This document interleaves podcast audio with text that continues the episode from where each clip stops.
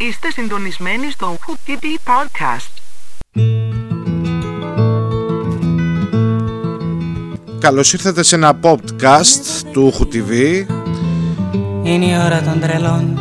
Ε, συνδεόμαστε σε λίγη ώρα με το Discord του Stretches στα κατοχικά νέα σε μια ελεύθερη κοινότητα που θα έχουμε να πούμε για τα social media, τα μέσα μαζικής ενημέρωσης, ε, τις διαφημίσεις, τους προβληματισμούς για τα παιδιά μας, Βραχνογέλιο για τα δεδομένα μας, για την αστυνομία σκέψης, Και μου καλέ μου.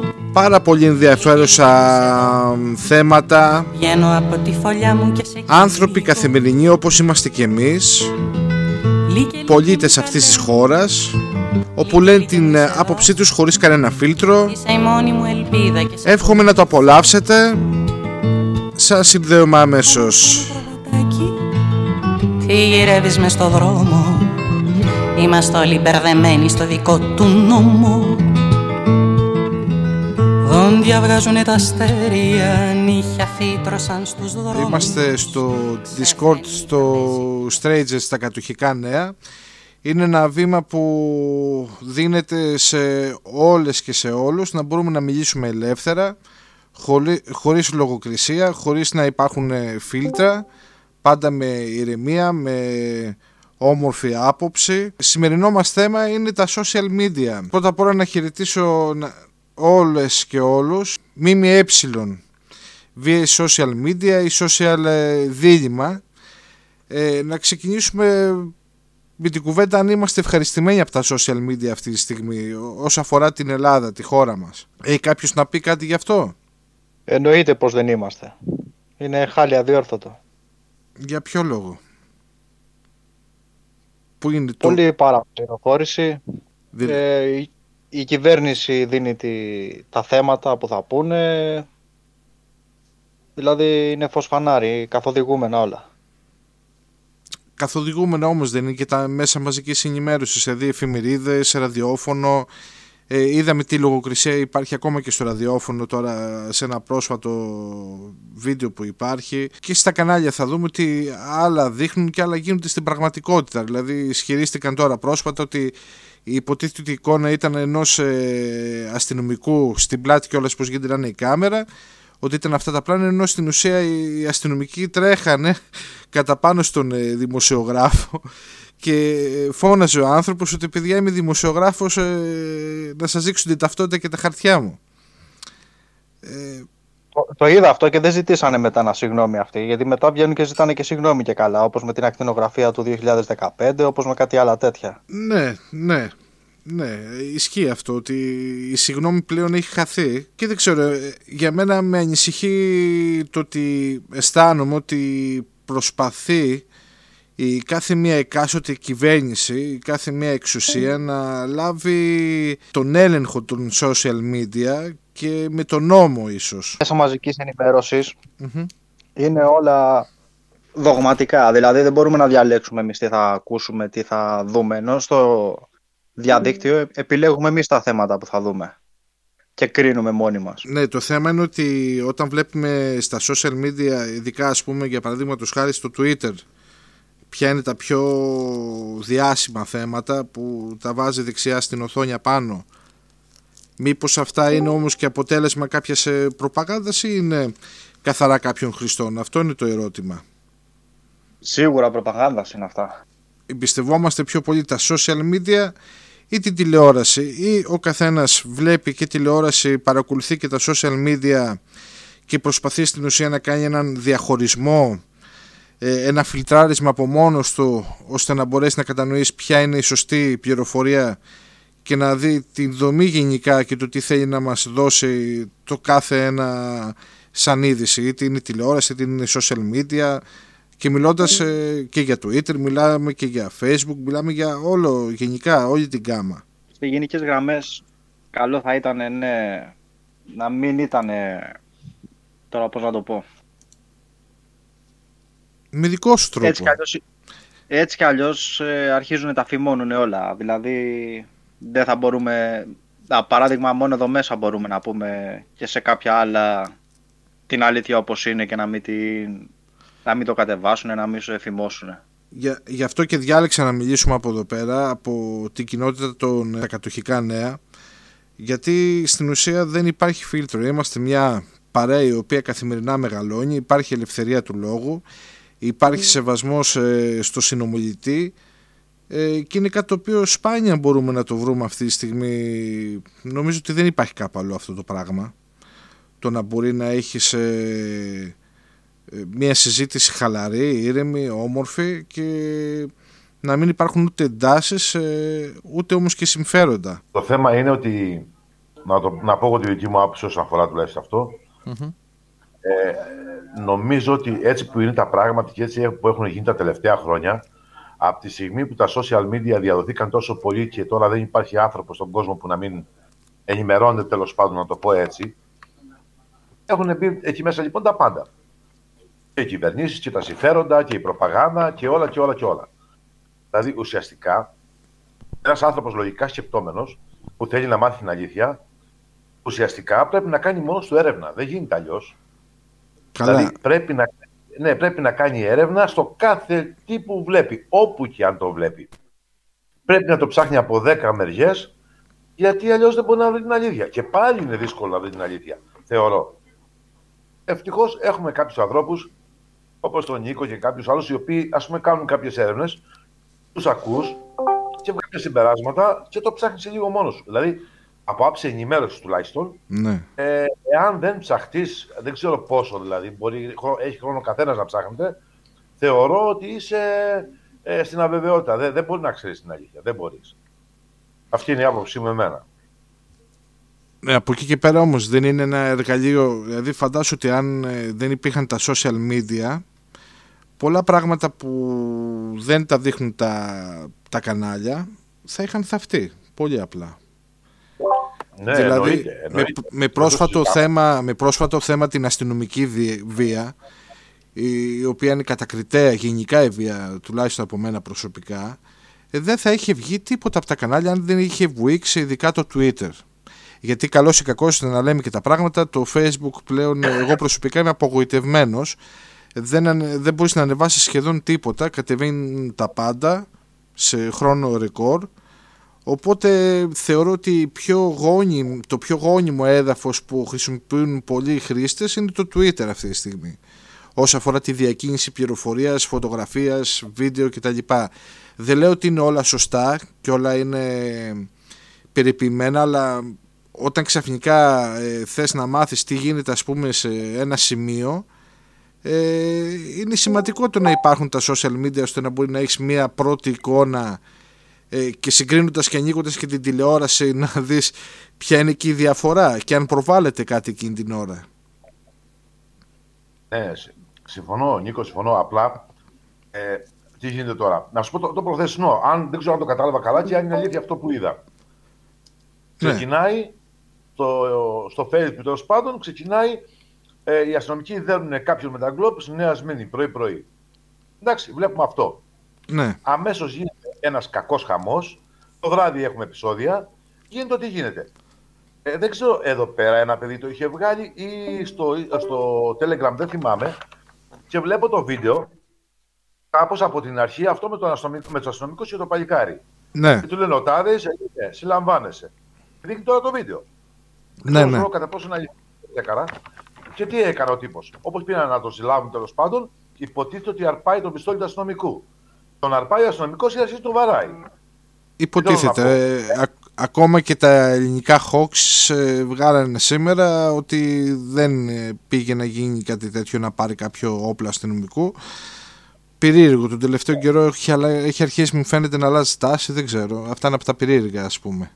Δεν ξέρω. αυτό που θέλω να πω είναι ότι αυτοί που βγάζουν το βίντεο και ο κάθε ένας ας πούμε έχουν το σκοπό τους. Δηλαδή τίποτα δεν είναι τυχαίο πλέον και, και βλέπεις, ρε παιδί μου, ότι λες τώρα τι είναι αυτό το πράγμα. Δεν, δεν ξέρεις τι να πιστέψεις. Πραγματικά δεν ξέρεις τι να πιστέψεις.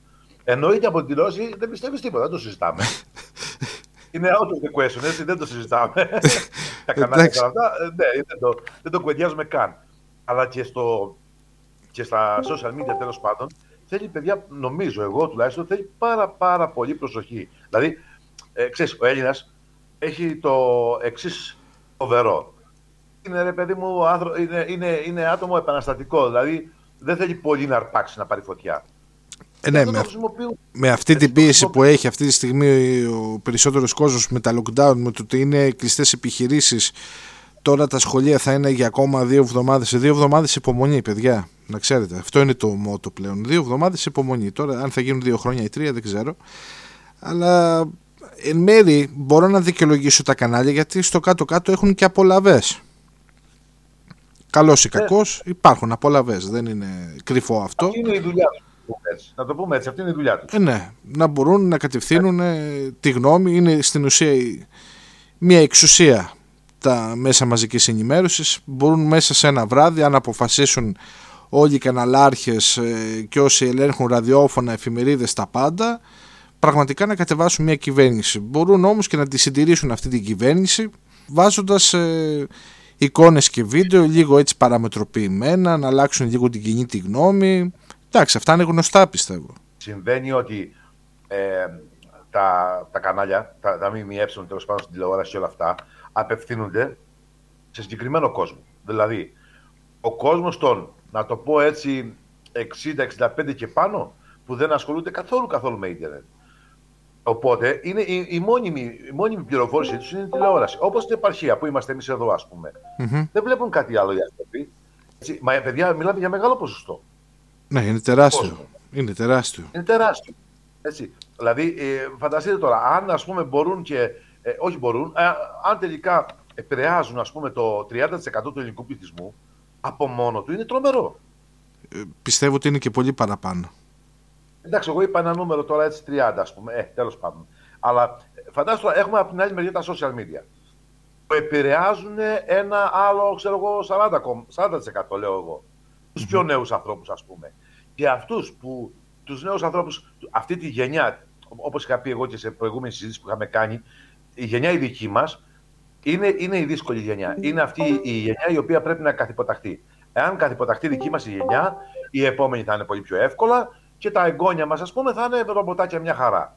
Λοιπόν, αυτοί λοιπόν που μπορούν τώρα ας πούμε, να, να σκαλίσουν όπως εμείς, μιας κάποιας ηλικίας τέλος πάντων, δεν είμαστε και νέοι, ε, μπορούμε όμως λίγο να δούμε κάποια πράγματα και από αυτά που βλέπουμε, πρέπει, αναγκαζόμαστε να τα φιλτράρουμε 150.000 φορές και από 10.000 μεριές. Καταλαβαίνετε ότι είναι, είναι γενικά είναι δύσκολο. Δηλαδή, εγώ τώρα ας πούμε, δεν έχω το χρόνο, το, τα βράδια θα μπω λίγο ας πούμε, ό,τι μπορώ να κάνω. Ε, και πάλι σε κάποια στιγμή λες, δεν πάει στο καλό να πούμε. Δεν, δεν έχει ούτε τη δύναμη, ε, ούτε το στένος, ούτε τις αντοχές να κάθεσαι να ψάχνεις την κάθε είδηση ας πούμε. Ναι. Είναι δύσκολο, είναι δύσκολο νομίζω. Εντάξει, αλλά νομίζω ότι οφείλουμε ο κάθε ένας ατομικά να, να περνάει από πολλά φίλτρα από όπου και να δει κάτι, όχι μόνο από τα social media και από την τηλεόραση. Ε, εγώ να πω την αλήθεια θα ανοίξω τις ειδήσεις στην τηλεόραση να δω ποιο θα παίξουν πρώτο, δεύτερο, τρίτο, τέταρτο, πέμπτο, έκτο, έβδομο θέμα. Ε, καταλαβαίνω ήδη, ε, μάλλον υποψιάζομαι ήδη ε, τι εντολές υπάρχουν, τι θα πρέπει να έχει μεγαλύτερη έμφαση, μεγαλύτερη τονισμό σαν είδηση, ε, ώστε να, να κατευνάσει ή όχι ε, το ίδιο το σύστημα, το μέσο μαζικής ενημέρωσης, ε, την ίδια την πληροφορία και τα ίδια τα πλήθη, αυτό το ποσοστό που λέγαμε για το 30, 40, 50% που βλέπουν την τηλεόραση. Το θέμα είναι ναι, ότι ναι. οι τηλεοράσεις παίρνουν, έχουν τα συμφέροντά τους, πληρώνονται κτλ. Ε, μήπως υπάρχουν όμως και στα social media κάποιοι λογαριασμοί οι οποίοι έχουν αρκετούς ε, χρήστες που τους ακολουθούν και στην ουσία έχουν και αυτοί μια εντολή από κάποια ε, συμφέροντα, δηλαδή πίσω από κάποιο account στην ουσία να υπάρχει ένας ε, κομματικός στρατός, να το πω αλλιώς, που κατευθύνει το πλήθος και τη βουή του κόσμου και τη γνώμη. Ναι, εννοείται πως υπάρχει.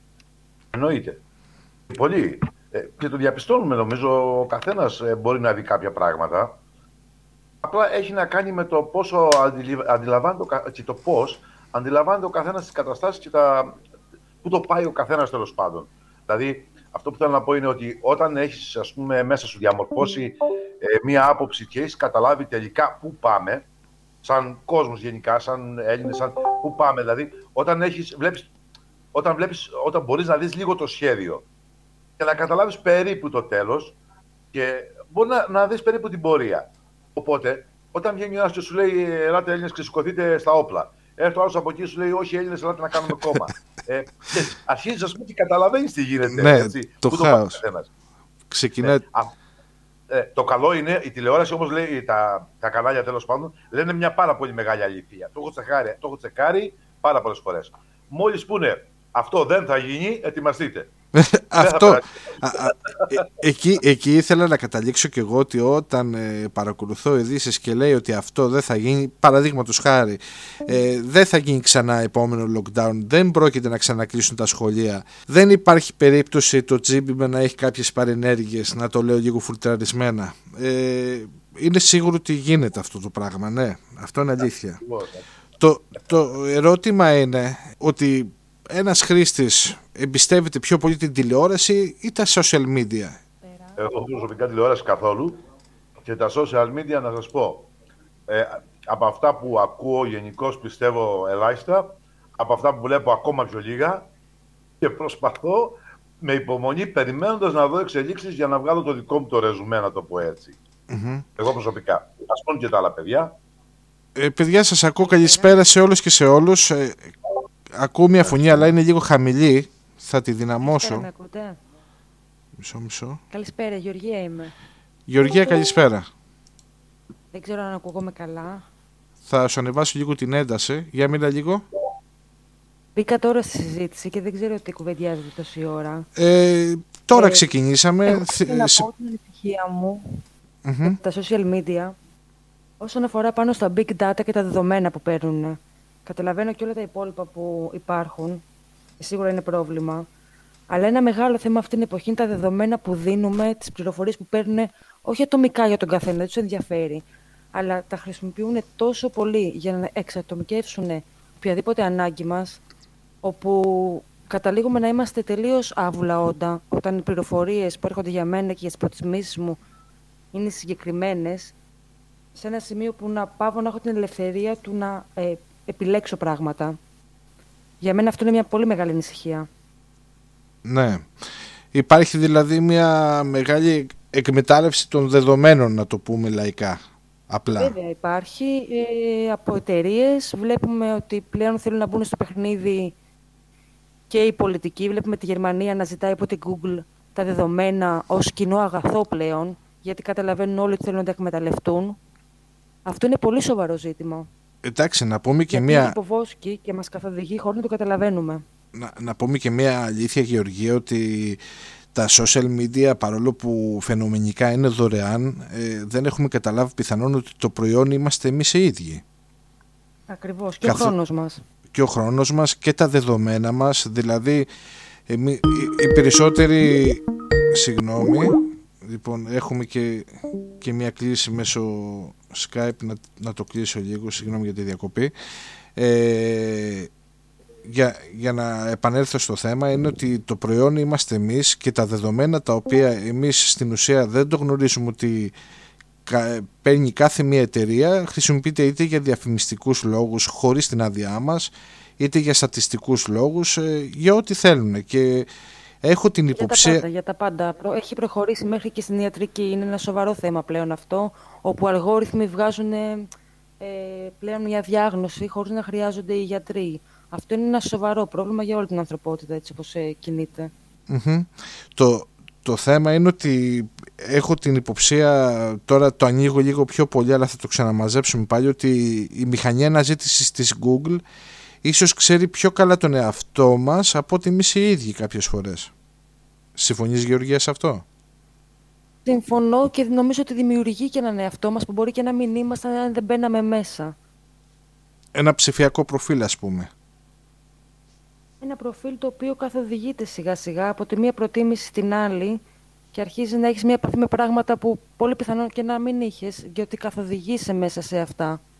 Mm-hmm. Εγκλωβίζεσαι στην ουσία. Τι είναι η γνώμη μου. Για το θέμα αυτό που λέμε στον όρο κοινωνικό δίλημα, social δίλημα δηλαδή, ε, Τι θα ήθελες να μας πεις αυτό Γεωργία; Πιστεύεις ότι διχάζουν τα social media αντί για να ενώνουν. Νομίζω ότι υπάρχει δυνατότητα και στα δύο. Ε, έχει, έχει, έχει το καλό το ότι έχει φέρει αρκετά τον κόσμο κοντά. Είναι ένα καλό αυτό από μόνο του. Ένα μαχαίρι μπορεί να κόψει το καρπούζι, μπορεί να κόψει και το χέρι. Ναι, Σε αυτό το κομμάτι δεν είμαστε όριμοι να το χειριστούμε. Δεν θεωρώ ότι είναι απόλυτα κακό η επικοινωνία. Ε, σαφώς προσπαθούν να το χειραγωγήσουν. Φυσικά και πιστεύω ότι υπάρχουν μέσα ε, και άνθρωποι και μηχανές οι οποίες προβάλλουν ε, θέσεις. Υπάρχουν φτιαχτά μηνύματα, φτιαχτά σχόλια. Σου ανεβάζουν συνέχεια πράγματα που θέλουν αυτοί να δεις. Πάρα πολλές φορές. Εγώ μια μέρα έκανα ένα πείραμα στο Facebook. Μπήκα μέσα και άρχισα να διαγράφω διαφημίσεις που έλειπα συνέχεια που δεν μου αρέσανε. Έκανα συνέχεια διαγραφές. Κάποια στιγμή μπλόκαρε και με πέταξε έξω. Δεν είχε τι να μου δείξει για 10 λεπτά. Φίλους δεν είδα ποτέ βέβαια. Ε, η αλήθεια είναι ότι ε, αυτό είναι ένα συχνό φαινόμενο που να προβάλλονται διαφημίσεις και μάλιστα για να το πάμε λίγο και διαφορετικά ε, είχα κάνει και εγώ ένα πείραμα ε, για δύο ημέρες έλεγα μπροστά στο τηλέφωνό μου και όσο στεκόμουν με ανοιχτό το μικρόφωνο και έκανα μια πλοήγηση στον Explorer ένα συγκεκριμένο προϊόν το οποίο ήταν ε, βρύση ε, ξαφνικα μέσα σε λίγη ώρα βομβαδίστηκα από διαφημίσεις για βρύσες. Ε, ναι, ναι, ναι, ναι. Και, και μιλάμε για παντού. Μιλάμε δηλαδή και, και στα social μέσα, στο facebook. Ε, μόνο στο Twitter δεν μου έχει τύχει διαφήμιση ακόμα. Δεν, δεν υπάρχουν από όσο έχω δει κάποιες διαφημίσεις. Αλλά σε όλα τα υπόλοιπα social media ε, και στο ίντερνετ και τα λοιπά παντού πετάγονταν ε, διαφημίσεις ε, με βρύσες ας πούμε. Ε, μπορεί μου το έχει γίνει και το άλλο. Δηλαδή; Συγγνώμη, συγγνώμη. Το άλλο που μου έχει συμβεί είναι το να ταξιδέψω με ένα άτομο που γνώρισα πρόσφατα, μια κοπέλα μαζί στο αυτοκίνητο και φτάνοντας στον προορισμό μας η κάθε μία να μου τη βγάλει προτινόμενη φίλη κατευθείαν χωρίς κοινούς φίλους. Ναι, και σε μένα έχει συμβεί αυτό. Και σε μένα έχει συμβεί αυτό. Οπότε καταλαβαίνουμε ότι δεν είμαστε μόνοι σε όλο αυτό και δεν είμαστε και τόσο ελεύθεροι. Ίσως τα social media δηλαδή και γενικά η τεχνολογία είναι ένα ωραίο πείραμα για κάποια εξέλιξη. Εμένα μου έχει τύχει να μιλάμε με φίλο μου και να μου λέει που είχε πάει στα τρίκαλα, ξέρω εγώ, και φάγανε και κάνανε και τέτοια, και να μου το βγάλει διαφήμιση χωρίς να το έχω ψάξει. Δηλαδή, επειδή το είπε ο φίλος μου. Ναι, αυτό λέμε. Το βγάλει διαφήμιση στο κινητό μου. Ναι. Και ένα άλλο που μου έχει τύχει είναι ότι στο, έχω φτιάξει Facebook, αλλά όχι για να το λειτουργώ, μόνο έχω κάνει φίλο το Stranger. Ναι. Οπότε δεν έχω ούτε κοινούς φίλους, δηλαδή γνωστούς και τέτοια, και μου βγάζε φίλους από το στρατό, το διοικητή, μου βγάζε άλλους φίλους εδώ γύρω, δηλαδή άκυρα πράγματα. Χωρίς στοιχεία, χωρίς τίποτα.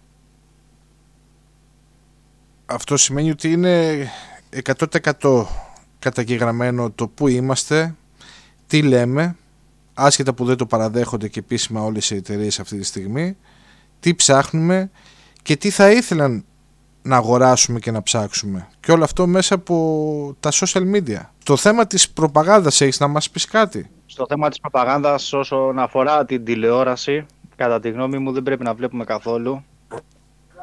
Με τη λογική που βλέπεις εσύ, ναι, για να βλέπεις αυτά που θέλεις. Αλλά εγώ το λέω τώρα από την άποψη το ότι απευθύνονται μόνο σε κουτούς ανθρώπους. Δηλαδή και οι διαφημίσεις, τα τηλεπαιχνίδια με την Μπεκατόρου και με αυτά. Δηλαδή όλα είναι, φαίνεται ότι είναι για χαζούς ανθρώπους η τηλεόραση. Γι' αυτό από αυτή, την λογική, από αυτή τη λογική το λέω. Εντάξει, να, να πω λίγο τη γνώμη μου ότι τα τηλεπαιχνίδια και τα λοιπά δεν με χαλάνε. Με χαλάνε οι, οι ειδήσεις και ο τρόπος που προβάλλονται. Ναι. Αυτό ναι. είναι... Ναι, σε ακούμε. Έχουμε... Και στις ειδήσεις απευθύνονται σε κουτό άνθρωπο. Δηλαδή αυτός ο Ευαγγελάτος δηλαδή, νομίζω ότι μιλάει μόνο σε κουτούς. Μόνο κουτί τον βλέπουν δηλαδή. Είναι Δηλαδή και η Δύση άμα βλέπεις και χαλιέσαι και βλέπεις ότι σε περνάνε για βλάκα. Την ώρα που κάθεται κάποιος και βλέπει τηλεόραση στην ουσία επειδή πέφτει σε ένα διαφορετικό ε, επίπεδο ηρεμίας νομίζω ότι στην ουσία θέλοντας και εμεί κάποια πράγματα μπαίνουν μέσα του. Όπως είναι ο φόβος, όπως είναι η ανησυχία, ε, είναι πολύ πιο εύκολο.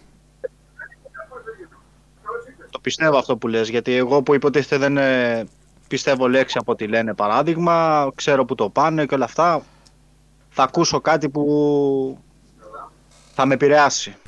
Και ένα σημαντικό κομμάτι, μιας και οι περισσότεροι έχουμε account ε, στο facebook, να το πάμε λίγο πιο συγκεκριμένο, συγκεκριμένα, ε, με τα ελληνικά hoaxes, τι, τι γνώμη έχετε ρε παιδιά; Τον τελευταίο καιρό φυσικά άρχισε να το γυρνάει, δεν ξέρω για ποιο λόγο. Έχει να δείχνει τις αστοχίες σε διάφορα τηλεοπτικά κανάλια, τα λάθη που γίνονται σε παρουσιάσεις, κάποιοι λάθη σε διαλόγους που γράφουν διάφορα κανάλια ή παρουσιάζουν άλλα στο βίντεο και άλλα γίνονται. Αλλά σε γενικές γραμμές ότι βλέπουμε ότι κατεβαίνει οποιαδήποτε δημοσίευση η οποία μπορεί να είναι και απλά αθώα. Εντάξει. Δεν λέω, υπάρχουν και επικίνδυνες δημοσιεύσει. Σε, σε αυτό μπορεί να το συναντήσουμε παντού. Αλλά ως επιτοπλίστων, οι περισσότερες δημοσιεύσεις που βλέπουμε είναι ότι δεν είναι κάτι το ιδιαίτερο. Εγώ προσωπικά νομίζω ότι είναι ε, και, αυτό, και αυτά τώρα, δηλαδή αυτή η στροφή, να το πούμε, αν μπορούμε να το πούμε, η στροφή που κάνουν τα φάξη, ε, είναι και αυτά μέσα στο, στο ίδιο τύπο σχήματος ε, της γενικής κατάστασης. Δηλαδή, βλέπουμε, ας πούμε, ε, θα είναι κάτι στην τηλεόραση η Επιτροπή, ξέρω εγώ, ε, η Επιτροπή και καλά που αποφασίζει για το COVID, έτσι. Μετά ναι. από, ε, αν το θυμάστε, τότε που βγήκε ο Θεόδρας εκεί πέρα και είπε ότι τους είναι COVID, τους λέγαμε COVID, αυτό παιδιά μέσα σε τέσσερις μέρες έγινε σε όλη την Ευρώπη. Όλοι οι υπεύθυνοι λέγανε τα ίδια πράγματα. Ε, υπήρχε δηλαδή, το να το πούνε. Προκαλούν τον κόσμο. Ναι, προ, προκαλούν τον κόσμο. Ε, αυτό το, το, το, γενικό αίσθημα ότι κάνουμε λάθος, ε, το κάνουν συνέχεια. Δηλαδή, βγαίνουν και αυτοακρούνται. Και δεν νομίζω ότι είναι το έχουμε ξανασυζητήσει άλλωστε και εδώ μέσα με πάρα πολλά παιδιά, είναι, είναι θέμα τακτικής. Προσπαθούν να φέρουν σε σηκωμό, προσπαθούν να φέρουν χάος. Λοιπόν, τα χωάξια τώρα βγαίνουν και λένε αυτούς που τους πιστεύουν τέλος πάντων, ε, να κοίταξε, λάθος κάνατε. Να, λάθος κάνετε από εκεί. Και βγάζουν μέσα μας, βγάζουν από μέσα μας αυτή την. Ε, ξέρεις, ε, τα, τα το θυμό. Την οργή, ίσως. Δηλαδή, θεωρώ ότι. Έτσι, θεωρώ το κάνει κάποια φίλη πριν πήγε κάτι να, να πει για τα ελληνικά hoaxes ε, πρωτού ξεκινήσουμε την εγγραφή που, που ήταν ε, εγώ ήμουν, ναι. η Βιβί με ακούτε; Ναι ναι σε ακούμε ναι. Ε, εγώ είπα κάτι ανέφερα και μου προτείνατε να το πω μετά στη συζήτηση είπε ο Νίκος θα με βοηθήσει ο Νίκος ο Φαγκ Λοιπόν, ε, κάποιος ε, φίλος κάποια στιγμή με πληροφόρησε για τα ελληνικά χώαξης. Είχα παρατηρήσει κι εγώ ότι κάτι συμβαίνει με αυτούς. Με ακούτε καταρχήν; Ναι, ναι, καθαρά. Ωραία. Ναι, ναι. Είχα παρατηρήσει αρχές αρχές ακόμα, δηλαδή πριν ένα, ενάμιση χρόνο. Ε, μετά άρχισαν να ακούγονται διάφορα από εδώ και από εκεί. Μου λέει λοιπόν αυτός ο φίλος ότι πρόκειται για μια εταιρεία η οποία είναι εισπρακτική εταιρεία.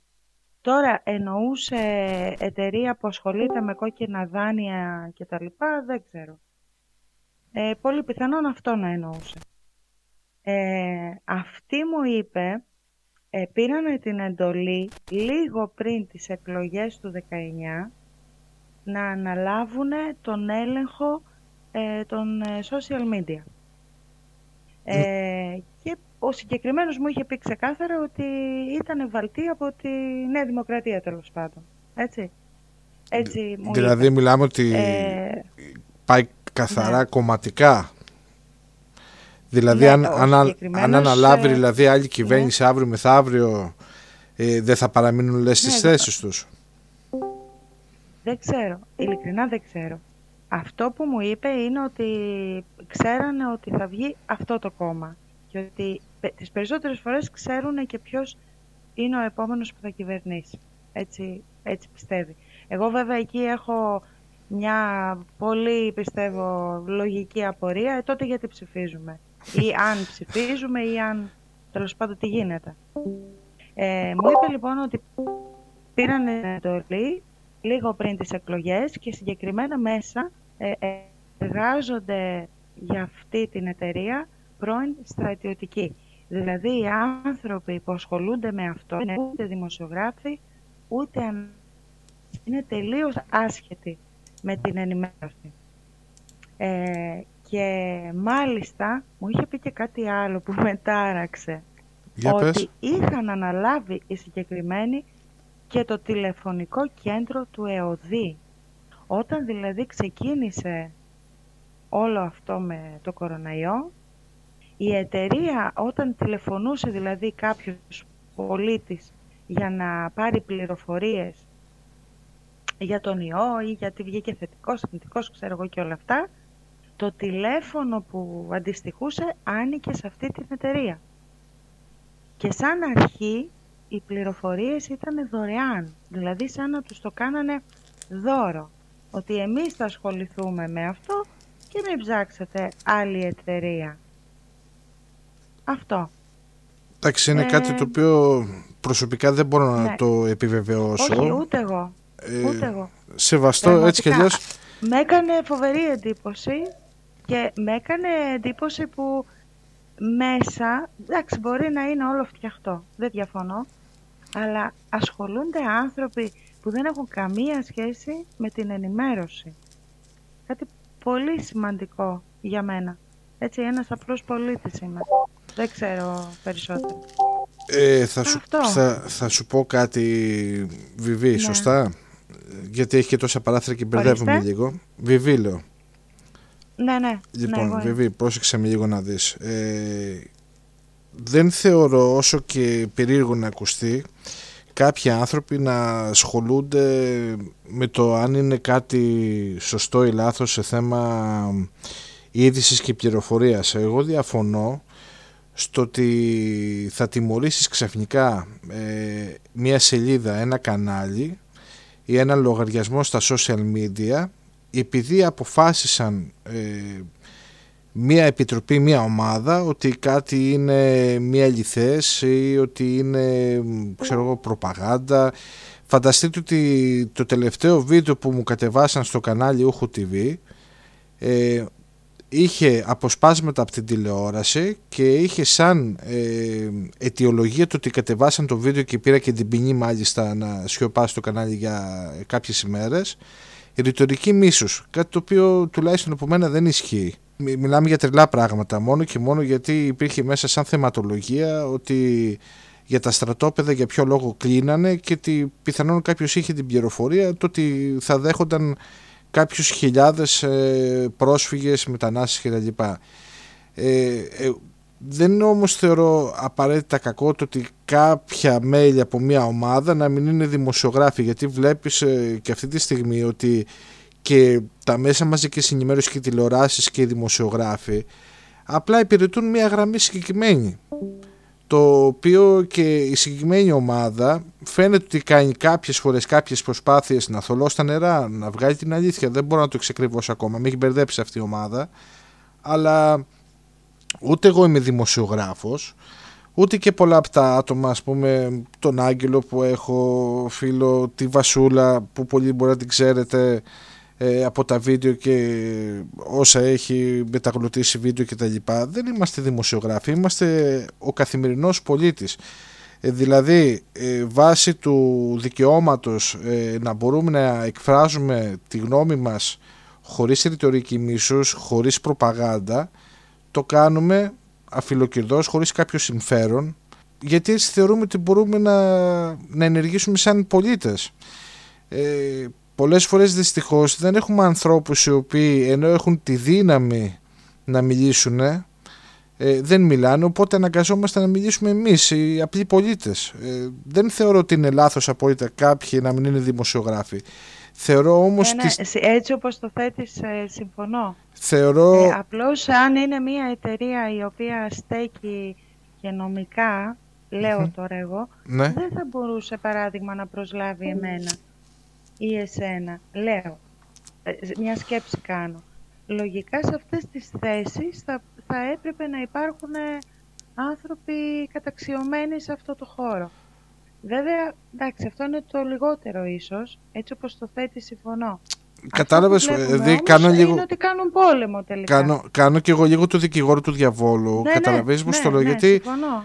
Εγώ προσωπικά πο- όταν ε, αποφάσισα ότι ε, πρέπει να κάποιοι άνθρωποι, μια ομάδα ανθρώπων να βλέπουν τα παρατράγουδα, να το πω λίγο, ή τα λάθος κακό κείμενα στην τηλεόραση να μπορούν να τα δείξουν απλά ατόφια, χωρίς να κάνουν κάποιο μοντάζ, κάποιες φορές με χιουμοριστικό τρόπο, κάποιες φορές όπως είναι, κάποιες φορές με προσεκτικά σχόλια.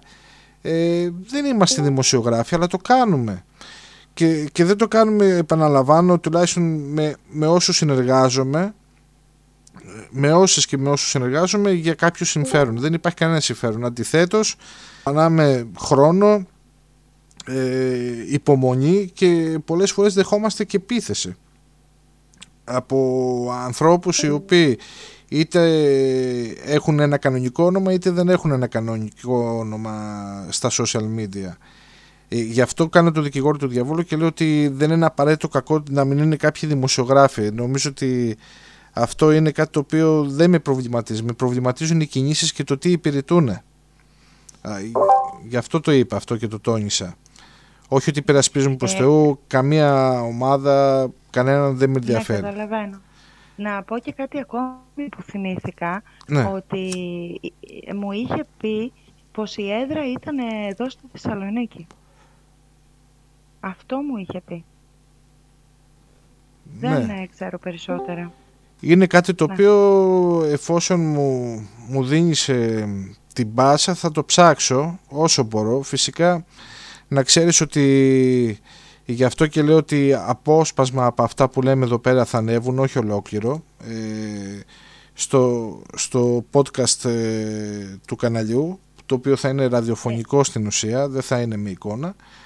Ε, να πω λίγο την ονομασία, γιατί με διορθώσατε προηγουμένως. Ναι. Δεν το θυμάμαι καλά. Ε, tel Performance, κάπως έτσι. Αυτό δεν... mm Κάπως έτσι. Teleperformance. Κάπως, ναι, κάπως. Θα το ψάξει. Εντάξει, υπάρχουν και κάποιες ε, υπηρεσίες από όσο ξέρω, ε, ειδικά για το facebook υπάρχουν κτίρια τα οποία δουλεύουν ε, διάφοροι άνθρωποι οι οποίοι αναλαμβάνουν ε, χειροκίνητα να φιλτράρουν πληροφορίες, να ελέγχουν τι, τις αναφορές που κάνουν οι χρήστες για την ασφάλεια του διαδικτύου κτλ. Τώρα δεν ξέρω αν τυχόν εμπλέκεται εκεί σε αυτό το κομμάτι αυτό που μου αναφέρεις. Ε, εγώ θα ήθελα να κάνω την εξής ερώτηση. Ε, πιστεύετε ότι είναι θέμα χρόνου να υπάρξει ο έλεγχος στα social media; Και αν ναι, σε τι χρόνο και σε τι επίπεδο, ποια θα είναι η εξέλιξη. Όποιος θέλει μιλάει, ελεύθερα, είμαστε μια παρέα, είμαστε έτσι κι αλλιώς. Ε, Νικό, ναι. μου επιτρέπεις να μια παρένθεση να κάνουμε; Φυσικά. Καταρχήν, να πούμε στα παιδιά τι εταιρείες είναι τα social media. Είτε είναι το Twitter, είτε είναι το Facebook, είτε είναι το Instagram. Το καταστατικό αυτών των εταιριών δεν είναι όπως νομίζουμε. Στο καταστατικό δεν γράφει με social media. Το καταστατικό που έχουν αυτές οι εταιρείες είναι ανοιχτές πλατφόρμες. Και mm εξηγούμε τι εννοώ. Είναι μια πλατφόρμα η οποία είναι υποχρεωμένη να φιλοξενεί την οποιαδήποτε άποψη χωρίς να τη λογοκρίνει. Και αυτό γιατί; Γιατί αν λογοκρίνεις την άποψη, το καταστατικό σου πρέπει να γράφει εκδότης. Ναι, ναι, ναι. Η εφημερίδα μας, η ελληνική εφημερίδα, είναι εκδότης. Δεν είναι ελεύθερη πλατφόρμα. Συγκεκριμένα στα αγγλικά το λένε στο καταστατικό λέγεται Open Platform για το Facebook. Άρα, από το καταστατικό της εταιρείας, όλων των social media, απαγορεύεται η λογοκρισία. Αυτό λοιπόν που κάνουν, το ότι κατεβάζουν την οποιαδήποτε ανάρτηση για τον οποιοδήποτε λόγο, είναι παράνομο βάσει του καταστατικού τους. Και το Section 230, το οποίο υπάρχει στην Αμερική, το οποίο λέει ότι όλες οι ανοιχτές πλατφόρμες, ξαναλέω, όλες αυτές δηλαδή που φιλοξενούν την άποψη του καθενός, απαλλάσσονται από οποιαδήποτε αγωγή μπορεί να κάνει οποιοδήποτε. Δηλαδή, δεν φέρει ευθύνη η πλατφόρμα για την άποψη που εκθέτει ο καθένας. Ναι, κατανοητό. Αυτό λοιπόν που θα, αυτό λοιπόν που θα αλλάξει αυτή τη στιγμή είναι ότι αυτές οι πλατφόρμες θα αλλάξει το Section 230, το οποίο θα αλλάξει και παγκόσμιο, όχι μόνο στην Αμερική, και θα γίνουν publishers, εκδότες.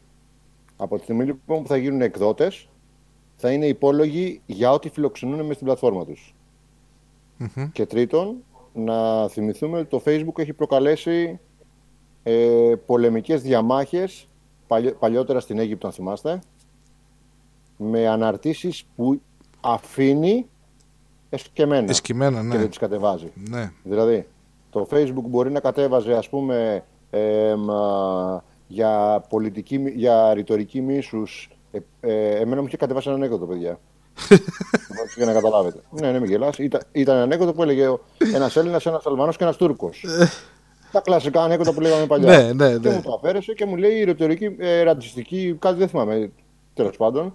Και έβλεπε, ας πούμε, στην, ε, στην Αμερική ε, όλα τα άρθρα, ακόμα και τη σελίδα που ήταν η Αντίφα, η οποία ήταν ε, παρακρατική οργάνωση, τρομοκρατική και δεν ξέρω και εγώ τι που έκανε επεισόδια όπως είναι η δική μας η αναρχική, είχε πάνω ότι η σελίδα κανονικά έτρεχε και καλούσε τον κόσμο σε διαδηλώσεις να σπάσουν μαγαζιά και το ένα και το άλλο. Μάλιστα. Ε, για τον έλεγχο του social media τι πιστεύεις ότι θα γίνει; Για τον έλεγχο τι εννοείς, της είδησης; Ναι, δηλαδή βλέπουμε αυτή τη στιγμή ότι υπάρχει μια προσπάθεια να χειραγωγηθεί η πληροφορία και από εκεί. Δεξιά στη γραφή ανέβασα ένα άρθρο από το Μακελιό, το οποίο είναι σημερινό, και λέει ότι ο Μητσοτάκης ζητάει από τα social media ε, μετά τα επεισόδια που έγινε στη Νέα Σμύρνη ε, ότι τα social media κάνουν κακό στη δημοκρατία, κάτι που δημιουργεί εύλογες φοβίες και μπλα μπλα μπλα. Mm-hmm. Ε, φαντάζομαι λοιπόν ότι τα ήδη λογοκριμένα social media θα λογοκριθούν ακόμα περισσότερο. Και στο τέλος εγώ πιστεύω θα κλείσουν. Θα κλείσουν ή θα ζητάνε ας πούμε ένα ID του αριθμού του πολίτη, του παγκόσμιου ο αριθμού; Λόγος ο λόγος που θα κλείσουν τα social media είναι γιατί αυτή τη στιγμή ότι όσοι στο facebook και στο twitter θα, θα, θα βλέπετε ήδη ότι εδώ και πάρα πολύ καιρό βλέπετε πολύ επιλεκτικές ειδήσεις γιατί υπάρχουν πλέον οι επιλεκτικοί λογαριασμοί. Ναι, ισχύει δηλαδή, Εγώ που, εγώ που είχα μια θεωρία για κάτι και έχω το δικαίωμα να την πω τη θεωρία. Όποιος θέλει πιστεύει, όποιος θέλει δεν με πιστεύει. Εγώ δεν έχω έκφραση αυτή τη στιγμή. Οπότε όλα τα social media είναι με κατευθυνόμενες ειδήσεις. Άρα είναι προπαγάνδα. Έτσι. Και, και στη δίκη που κάνανε στον Τραμπ ε, όσον αφορά το. Ε, που τον κατηγορούσαν για κάτι, δεν θυμάμαι τώρα να σας πω τι, ε, οι δικηγόροι του Τραμπ κέρδισαν τη δίκη γιατί ανακαλύψαν ότι μέσα στο Twitter υπήρχαν μποτάκια. Μάλιστα. Ακριβώς, έτσι γέλασα και εγώ. Είναι αυτά που λέμε εμείς εδώ, τα, αυτοί που στέλνουν μηνύματα για 0-10 του ευρώ. Όχι, να τα ακούνε τα παιδιά, γιατί δεν ξέρω πόσοι τα γνωρίζουν και πόσοι όχι. Εγώ, πάντως... εγώ δεν, ναι. δεν νομίζω ότι θα κλείσει. Ναι. Πιστεύω ότι ε, θα, θα γίνουν όπως τηλεόραση. Απολύτως κατευθυνόμενα. Και όσοι άνθρωποι είναι ε, σκεπτόμενοι θα αναγκαστούν να τα παρατήσουν. Διότι δεν θα υπάρχει τρόπος δηλαδή να, να εκφράσεις άποψη. Θα συνεχίσουν να χειραγούν τον κόσμο μέσα από αυτά ελεγχόμενα, όπως ακριβώς με την τηλεόραση. Όχι ότι θα κλείσουν τελείως, δεν νομίζω ότι θα κλείσουν τελείως. Ε, ε, αυτή την άποψη έχω εγώ τουλάχιστον. Ο, ο, λόγος, ο λόγος που θα κλείσουν, θα κλείσουν από μόνα τους, δεν θα τα κλείσει κάποιος. Ε, γιατί κάποια στιγμή ε, σε κάποιες πληροφορίες που τυχόν θα βγουν, που σίγουρα θα βγουν δηλαδή, είτε μιλάμε για Ελλάδα είτε μιλάμε για Αμερική, κάποιες πληροφορίες οι οποίες δεν πρέπει να φτάσουν στον κόσμο. Τώρα ε, δεν ξέρω αν κάποιος από εσά παρακολουθεί έξω, ε, γιατί αν δεν παρακολουθείτε είναι λίγο δύσκολο να το καταλάβετε. Ήδη έξω έχει, ήδη έξω έχει, έξω έχει ενεργοποιηθεί το δικό μας 112. Ναι. Το οποίο 112 το ελέγχει η NSA. Για όσους δεν ξέρουν τι είναι η NSA, είναι σαν να λέμε η Εθνική Υπηρεσία Πληροφοριών. Υπηρεσία πληροφοριών mm-hmm. Οι οποίοι είναι για όλο τον κόσμο, όχι μόνο για την Αμερική. Ε, αν βγει λοιπόν ε, για όσους έχετε ακούσει για παιδάκια, τούνελ και σατανισμούς και τέτοια και το ένα και το άλλο, τα social media, επειδή είναι ανεμειγμένα όλα τα social media μέσα σε αυτό, θα θεωρήσουν ότι για να σταματήσουν την είδηση στο από το να φτάσει σε εμάς, θα ρίξουν οι ίδιοι το δίκτυο. Δηλαδή, το επόμενο βήμα μετά το, τη λογοκρισία των λογαριασμών, θα σας πω ότι το Twitter την τελευταία φορά που έχασε γύρω στα 75 εκατομμύρια, μέσα, 75 εκατομμύρια χρήστες, μπανάρισε 75 εκατομμύρια χρήστες περίπου σε μία εβδομάδα, φανταστείτε το νούμερο, η μετοχή του έπεσε 40% κάτω. Καλά. Και αν θυμάμαι καλά, το ποσό που έχασε ήταν γύρω στα 55 δισεκατομμύρια δολάρια. Για να καταλάβετε τα νούμερα. Ε, να το πάμε και λίγο να βάλω το τίτλο συνωμοσιολογικά, αν και δεν είναι και τόσο γιατί κάποιοι γνωρίζετε κάποια πράγματα παραπάνω, αλλά υπάρχει στόχος εν μέρη να υπάρξει μια μικρή κατάρρευση του διαδικτύου για να στηθεί ξανά σε νέα δομή. Τουλάχιστον έτσι ακούγεται. Αυτό που λες Νικόλα είναι το, κουβα... το κουβαντικό σύστημα πλέον ίντερνετ. Το κουβαντικό Έτσι, το οποίο θα έχει σχέση με το 5G ακόμα και με το 6G. Δεν θα είναι, ξαναλέω είναι θεωρία αυτό, δεν θα είναι το 5G που όλοι δεν εμπιστευόμαστε, που θέλουν να ελέγξουν, που εκπέμπει μια συχνότητα η οποία κάνει κακό στα κύτταρά μας γιατί εκπέμπει σε μια πολύ χαμηλή συχνότητα κάτω των 100 MHz, τα οποία μπορούν να αποβούν και θανατηφόρα για τον άνθρωπο. Αυτή είναι μια θεωρία. Και η άλλη θεωρία είναι ότι ο Elon Musk έχει στείλει 42.000 δορυφόρους για να αναβαθμίσει αυτό το σύστημα. Τα, οι κεραίες θα τοποθετηθούν κανονικά του 5G με, την, με, την, με, την, ε, με μια προστασία τέλος πάντων ενάντια που δεν θα αφήνει να κάνει κακό στον άνθρωπο αυτή η συχνότητα και θα μπορούμε να έχουμε ένα ίντερνετ το οποίο θα είναι 100 φορές πιο γρήγορα από ό,τι είναι σήμερα. Κοίτα, μια πληροφορία που έχω ας πούμε να το πω έτσι όσο μπορώ πιο όμορφα από ένα κέντρο εξουσίας είναι ότι το δίκτυο του Elon Musk ε, στείνεται για να υπάρχει αυτή η καβάτζα στην περίπτωση που υπάρξει μια κατάρρευση του διαδικτύου. Ε, αλλά και πάλι όμως αν το καλοσκεφτούμε ο ίδιος ο Elon Musk και η εταιρεία θα έχει τον έλεγχο μετά το που μπαίνει ο καθένας και τα λοιπά. Μιας και θα δίνει... Στις, στις θεωρίες ε, το ένα φέρνει το άλλο. Δηλαδή, κατάλαβες τώρα τι λέω. Δηλαδή ο Elon Musk είναι καλός ή κακός. Ε, δεν μπορεί να το αποδείξει κανείς.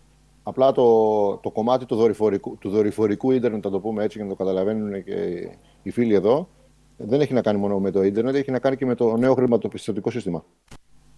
Ναι, για όσους λοιπόν, έτσι για να σας ενημερώσουμε, πριν 15-20 μέρες κλείσαν από τρεις μέρες έως μία εβδομάδα όλες οι κεντρικές τράπεζες σε όλο τον κόσμο. Ακόμα και στην Ελλάδα. Και για να σας βάλω και έτσι να σκέφτεστε λίγο, πόσο καιρό έχετε να δείτε στο Φουρνάρα. Τώρα πρόσφατα δεν επικαλέστηκε το Θεό, ο Θεός να μας βοηθήσει για την οικονομία αυτό θα τον βοηθήσει σίγουρα. Πίστεψέ με, στο εγγυώμαι εγώ. Αλλά με άλλο τρόπο. Τέλος πάντων, υπάρχει, υπάρχει ένα κβαντικό σύστημα οικονομίας το οποίο αυτό είναι η, η θεωρία Τραμπ, το, το οποίο θα έχει να κάνει πλέον με ψηφιακό νόμισμα. Το χρυσό λοιπόν που βρήκανε στα τούνελ κάτω από το Βατικανό υπολογίζω ότι είναι στα 35, ε, 35 ε, 350 πεντάκις τρισεκατομμύρια τα οποία είναι, καταρχήν είναι, πώς το λένε, μονο, μονοκλονικός ο χρυσός, δεν θυμάμαι πώς το λένε, κάπως έτσι, αν μπορεί κάποιος να βοηθήσει σε αυτό, ναι. ο οποίος είναι μεγάλης καθαρότητας και είναι και αγώγιμος. Έτσι. Κάποιες θεωρίες λένε ότι ο χρυσός ε, βοηθάει πάρα πολύ τον άνθρωπο όσον αφορά στις συχνότητες που εκπέμπει. Αυτά λοιπόν τα λεφτά πάρθηκαν ο χρυσός μετά την κατάληψη από το Βατικανό, από τα τούνελ από κάτω και συγκεκριμένα τώρα το ανοίγουμε πολύ βέβαια. Ε, δεν πειράζει, ε, χαλαρή κουβέντα κάνουμε. Ναι. Ο σεισμός της Λάρισας έχει να κάνει σε σχέση στην Ελασσόνα και θα σας το δείξω αυτό, το ετοιμάζω στον παρουσίαση. Θα το αναρτήσω να το δείτε κάποια στιγμή. Ο σεισμός που έγινε στην Ελασσόνα είναι το τούνελ που ξεκινάει από την Ιερουσαλήμ και φτάνει μέχρι το Βατικανό. Και περνάει το μισό τούνελ περνάει μέσα την Ελλάδα. Σύνολο 2.500 χιλιόμετρα.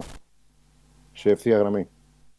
Σε αυτό υπάρχουν κάποια στοιχεία, κάποιες ενδείξεις, κάτι που μπορούμε να, να βρούμε; Θα στα δείξω, θα στα δείξω μόλις είμαι έτοιμος, όχι τώρα, γιατί άμα στα πω δεν έχει νόημα. Ναι, εντάξει, συμφωνώ, συμφωνώ. Ναι, υπά... Κοίτα, εσύ ξέρεις πολύ καλά που ασχολείσαι ότι ε, αυτή τη στιγμή παίζονται στρατιωτικές επιχειρήσεις. Δηλαδή, αυτά τα τούνελ δεν μπορεί να τα ανατινάξει ε, ε, η πεζοναύτης της Ελλάδας. Έτσι, θα σας πω έτσι μια πληροφορία για να καταλάβετε. Το, το τούνελ περνάει στα 10 χιλιόμετρα βάθος πάνω από την επιφάνεια που πατάτε. Βάθος. Να, να σου πω όμως και κάτι. Ε, αυτές οι εγκαταστάσεις που μου αναφέρεις οι περισσότερες είναι αρχαίες δεν είναι τώρα τις βρήκαν έτοιμες αυτές οι εγκαταστάσεις Κάποιε ναι, κάποιες όχι. Ε, τις περισσότερες τις βρήκαν. Πιστεύω. Οι, η βάση του ΝΑΤΟ που υπάρχει στη Λάρισα, το νατοϊκό στρατηγείο που λένε και είναι κάτω από το. Ε, τα, αν είναι κανένας από εδώ τη Λάρισα θα ξέρει, είναι 11.000 τετραγωνικά, το οποίο φτιάχτηκε το 99. Ναι. Ε, μάλιστα. Ας, ας επιστρέψουμε ξανά στα social media γιατί θα πάει σε άλλο βάθος και ίσως λίγο επικίνδυνο βάθος αυτή η συζήτηση. Ε, όσο αφορά για την ε, ανησυχία που υπάρχει αυτή τη στιγμή ε, πολλοί εδώ συνομιλητές είπαν ότι πιστεύουν ότι τα social media θα γίνουν πλήρως ελεγχόμενα. Μήπως όμως όλο αυτό το πράγμα συνδέεται στην ουσία με... είναι ήδη, είναι ήδη πλήρως ελεγχόμενα, δεν θα γίνουν. Ακόμα πιστεύω πως δεν είναι 100% γι' αυτό και υπάρχει και αυτή η αντίδραση. Εγώ στο δεύτερο λογαριασμό που πήγα να φτιάξω μου ζήτησαν ταυτότητα. Φωτοτυπία, να στείλω φωτοτυπία της ταυτότητας. Ε, είναι πλήρως ελεγχόμενα. Σε, σε ποιο λογαριασμό, σε ποια πλατφόρμα των social; Στο facebook. Ναι.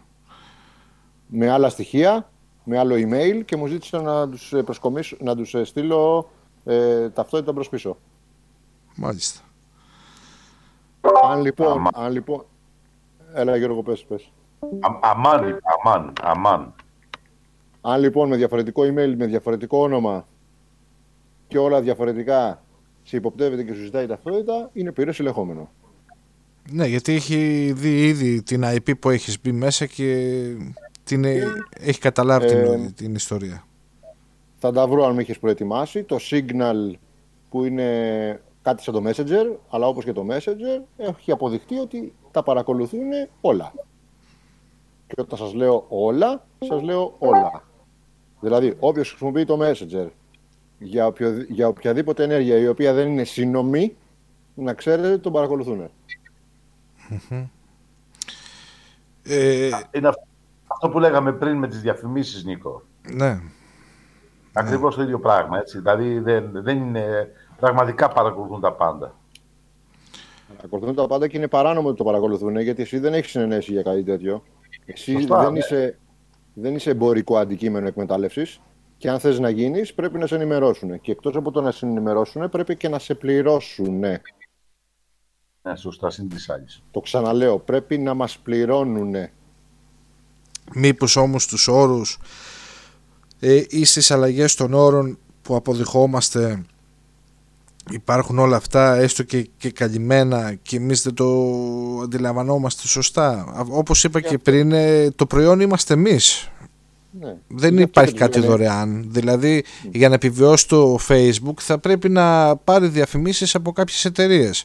εκεί στην ουσία κάνει ένα group target δηλαδή αν κάποιος ενδιαφέρεται να αγοράσει παπούτσια θα ενημερώσει ότι ο τάδε χρήστης κάνει στη μηχανή αναζήτηση αναζήτηση ας πούμε μια εταιρεία Χ ε, και ξαφνικά στέλνει το αίτημα στις εταιρείες και λέει ότι ο τάδε χρήστης με τον τάδε ID ε, ψάχνει για παπούτσια. Ποιος πληρώνει τα πιο πολλά να του προβάλλουμε διαφήμιση. Και κάπως έτσι γίνεται. Το θεωρείς ότι είναι νόμιμο; Πιστεύω ότι μέσα στους όρους της αποδοχής ε, υπάρχει κάποιο παραθυράκι. Άκουσε. Άκουσε. Άμα φτιάξω εγώ 100 τρελούς όρους, ότι άμα με πεις δρε, ε, θα σε φάξω, παράδειγμα. και δεν το διαβάσεις εσύ. Και ναι. το υπογράψεις. Ναι. Επειδή το υπέγραψες, νομίζω ότι είναι νόμιμο.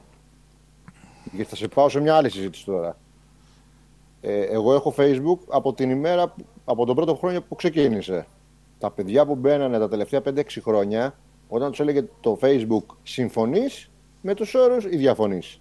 Ναι. Πιστεύεις ότι υπάρχει έστω και ένας από την Ελλάδα που έκατσε να διαβάσει τις 330, 60, 200 σελίδες των όρων. Κανένας. Κανένας. Ούτε εγώ, ούτε εσύ. Κανένας, κανένας.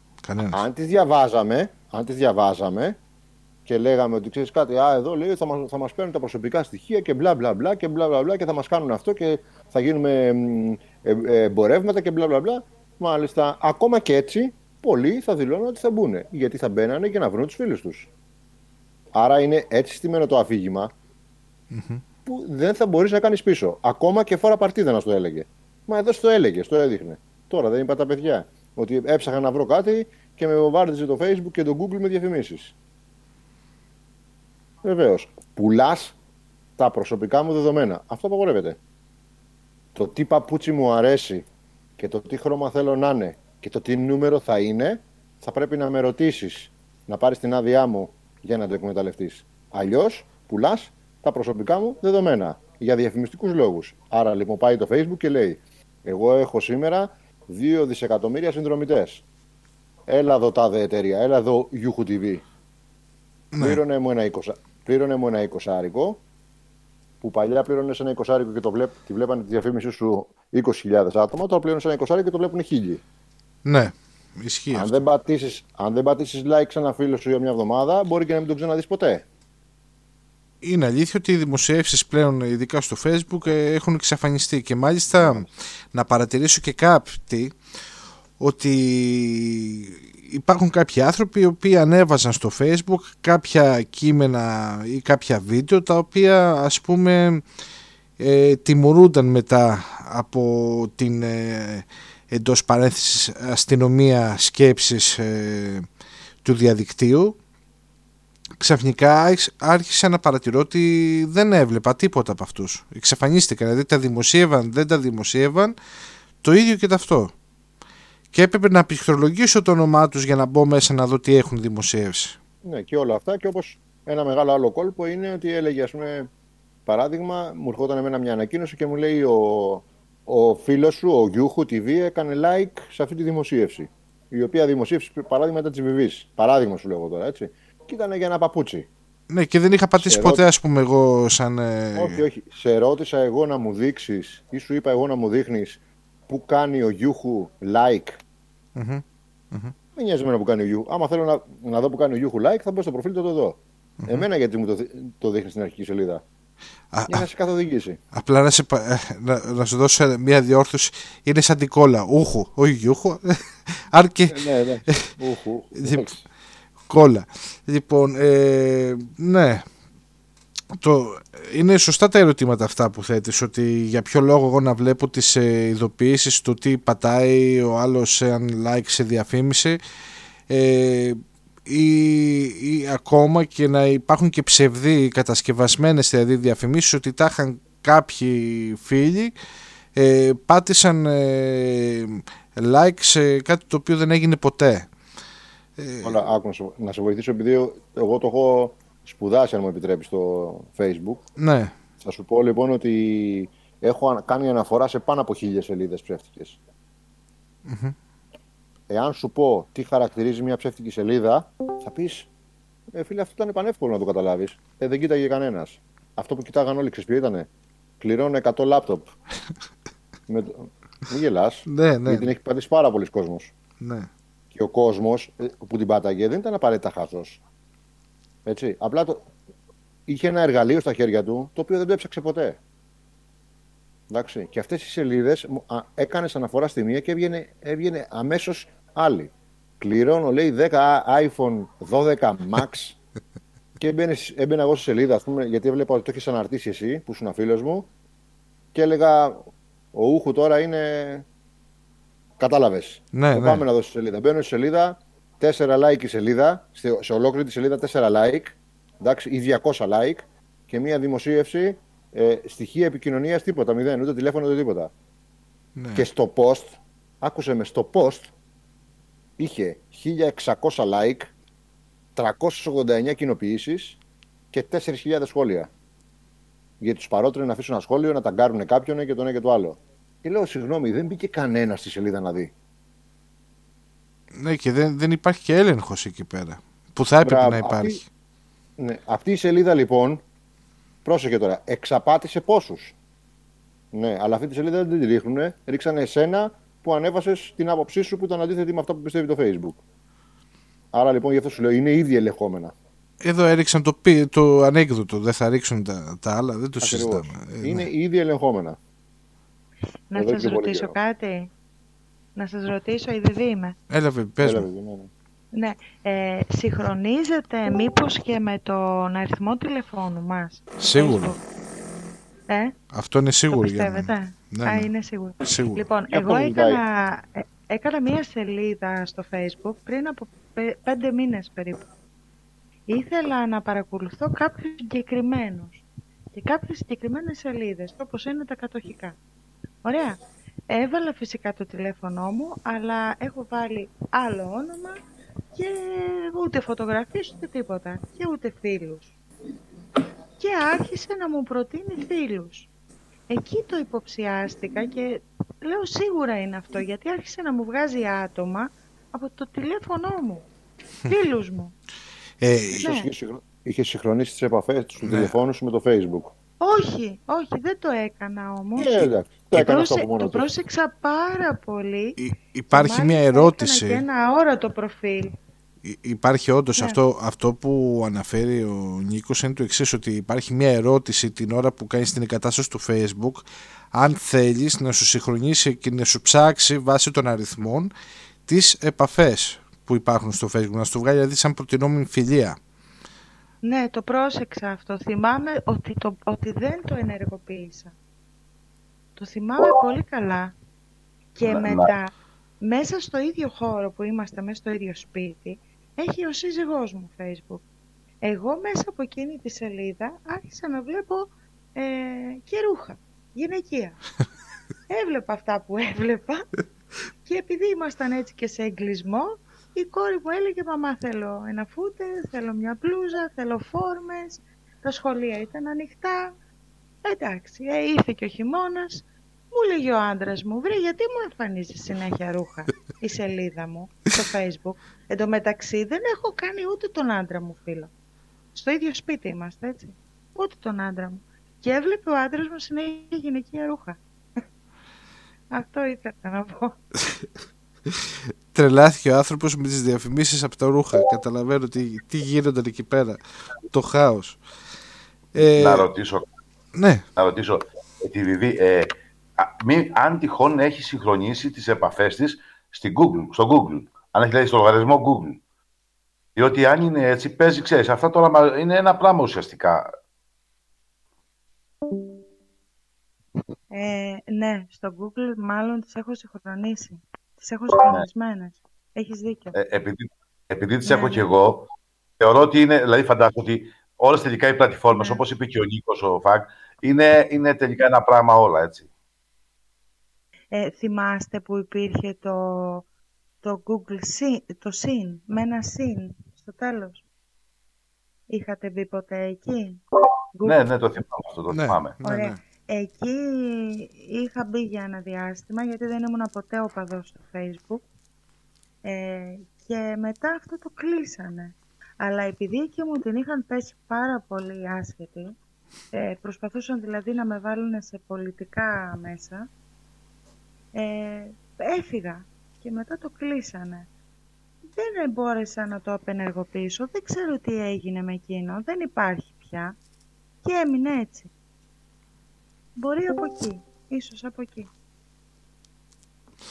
Άρα να καταλήξουμε ότι αυτή τη στιγμή είμαστε όλοι υπερφακυλωμένοι, ξέρει η Google τις επαφές μας, ξέρουν μπορούν ε, βάσει κάποιων εφαρμογών σε παρένθεση δωρεάν που έχουμε βάλει στο κινητό μας να ξέρουν με ποιους έχουμε πιο συχνά επικοινωνία οπότε υπάρχει μια τέλεια χαρτογράφηση με μεγάλη υποβοήθεια τα social media όλου του προφίλ μας, τα πάντα. Να, να σε βοηθήσω σε κάτι. Ναι. Δεν είναι μόνο τα social media έτσι. Θα σου πω δύο πολύ γρήγορα παραδείγματα. Κατάστημα του 2013. Καφέ. Δικό μου. Ναι. Εγγραφή στο Google Business. 4.500 κριτικές. Τα, στα 5 αστέρια είχα 4,5 στα 5 τέλος πάντων. Γιατί; Είχαν μπει 8 άτομα μέσα, ο οποίος ο ένας έγραφε ούχου, ο άλλος έγραφε λόγο, ο, ο άλλος έγραφε β συν, ο άλλος έγραφε α πλην. Και κάναν αρνητικές κριτικές. Και μάλιστα άσχημες διατυπωμένες κριτικές. Ναι. Εντάξει. Κάποια στιγμή λοιπόν στέλνω, προσπαθώ λοιπόν να βρω ε, τι μπορώ να κάνω για αυτές τις κριτικές. Δηλαδή λέγανε πράγματα τα οποία ήταν γενικότητες. Δεν έλεγε ένα συγκεκριμένο ε, ας πούμε, παράδειγμα γεγονός, οπότε να μπορείς να απαντήσεις. Mm-hmm. Εντάξει.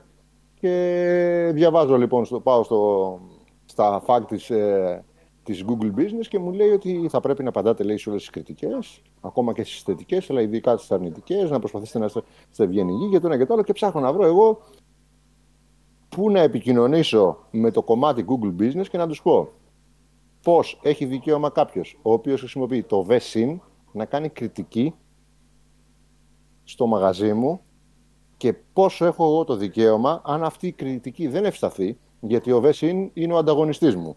Γιατί ο VSIN ναι. είναι κάποιος που δεν με πάει. Ναι. Πώς εγώ με προφυλάσσεις Google Business ενώ έχω το δικαίωμα, αν είχε γράψει το ονοματεπώνυμό του, να του κάνω μήνυση για σκοφαντική δυσφήμιση, αλλά δεν με προφυλάσσεις. Το ίδιο ακριβώς δεν συμβαίνει και με το TripAdvisor. Γιατί δεν είναι μόνο τα social media. Όταν ναι. αφήνεις μια κριτική λοιπόν και χρησιμοποιείς ένα ψευδόνυμο και βάζεις ένα αστέρι σε ένα ξενοδοχείο, εγώ μετά θα μπω και θα, θα πω θέλω να πάω στην Κέρκυρα και θα μου ανοίξω πούμε, τα ξενοδοχεία της Κέρκυρας. Πάω στις κριτικές. Διαβάζω τι κριτικές. Και μάλιστα πάω στις αρνητικές.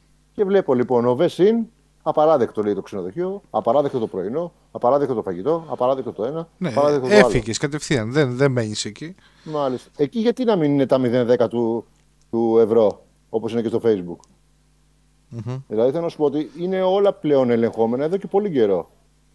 Πιο ελεγχόμενα δεν γίνονται.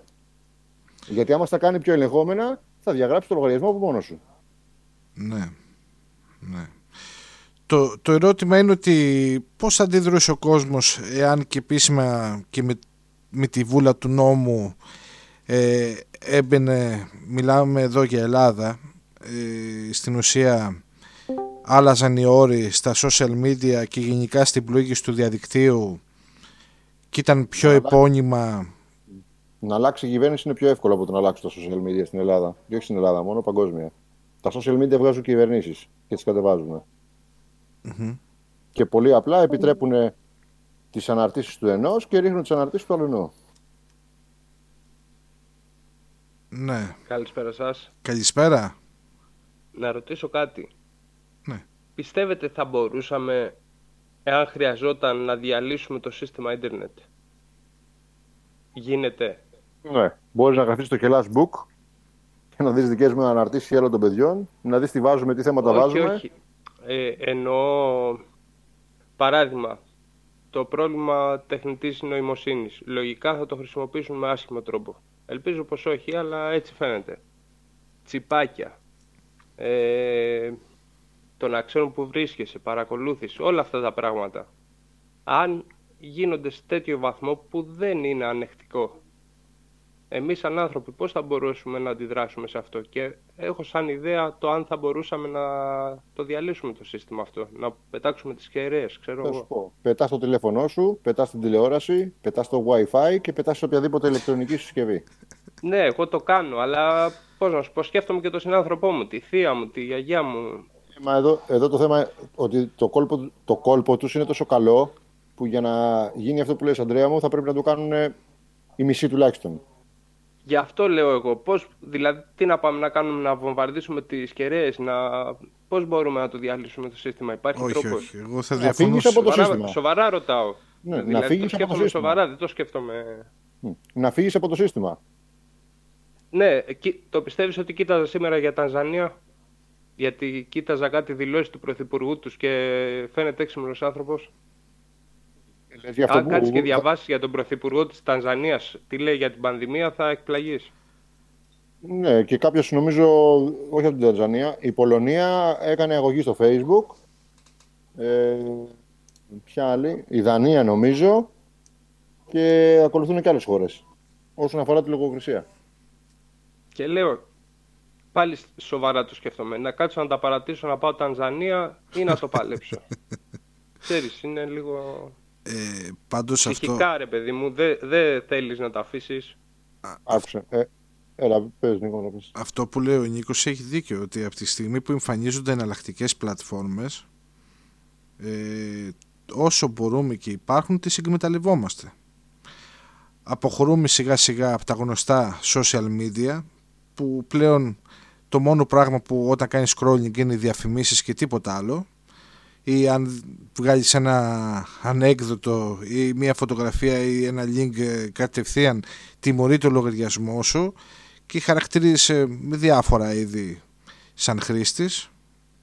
Ε, νομίζω ότι αυτή είναι η λύση. Παρά οι, οι μορφές βίας αυτά που είπαμε για μένα είναι κατακριτέο να πάει κάποιος να χτυπήσει μια κεραία για όνομα του Θεού. Αυτά είναι τρελά πράγματα. Πάμε σε εποχή ξέρω εγώ να το πω λίγο ε, μη λογική εποχή υποτίθεται ότι είμαστε το... Να κάτι όμως ναι. είναι λίγο χουντικό το σύστημα πλέον ε, και φαίνεται ότι έχουν διάθεση για ακόμα περισσότερο. Λίγο είπες. το λέω έτσι χαριτολογώντας. Ναι, δηλαδή, τι πρέπει να έρθουν να με εγκλωβίσουν για να το πάρω χαμπάρι ότι είναι χουντικό. Ή για να αντιδράσω. Το θέμα είναι αν μπορείς να ζήσεις χωρίς Facebook. Καλά, Όχι ναι, εσύ. Αυτό Η ερώτηση είναι... αυτή. Μπορείς να ζήσεις χωρίς Facebook; Πιστεύω ο καθένας. Α, δεν ε, ξέρω. Παιδιά, παιδιά, ε, νομίζω ότι πολλοί κόσμος, πολλοί κόσμος στην ηλικία μας ε, μπορεί να ζήσει. Γιατί, διότι έχουμε ζήσει και χωρίς αυτό και ξέρουμε πώς είναι. Το ερώτημα είναι το εξής. Η επόμενη γενναία, έτσι που έχουν γίνει τα πράγματα, πώς θα ζήσει χωρίς τεχνολογία; Αυτό είναι το δικό μου το, το πρόβλημα. Εμείς θα την παλέψουμε, δεν το συζητάμε. Ε, η ναι. επόμενη γενιά θα ζήσει χωρίς τεχνολογία που γεννιούνται. Η επόμενη μια χαρά θα είναι. Θα βλέπουν περισσότερα κοριτσάκια στον δρόμο αντί στο Facebook. Ναι, αλλά δεν, δεν, έχουν συνηθίσει έτσι τα παιδιά, δεν έχουν μάθει έτσι. Δυστυχώς εκπαιδευτήκανε μέσα από την οθόνη. Γενικώς μιλάω, ε. Έτσι, δηλαδή, είναι, δεν ξέρω πώς θα το μεταφέρουμε αυτό στα παιδιά. Αυτό είναι το, το, το πρόβλημα που βλέπω εγώ, ας πούμε.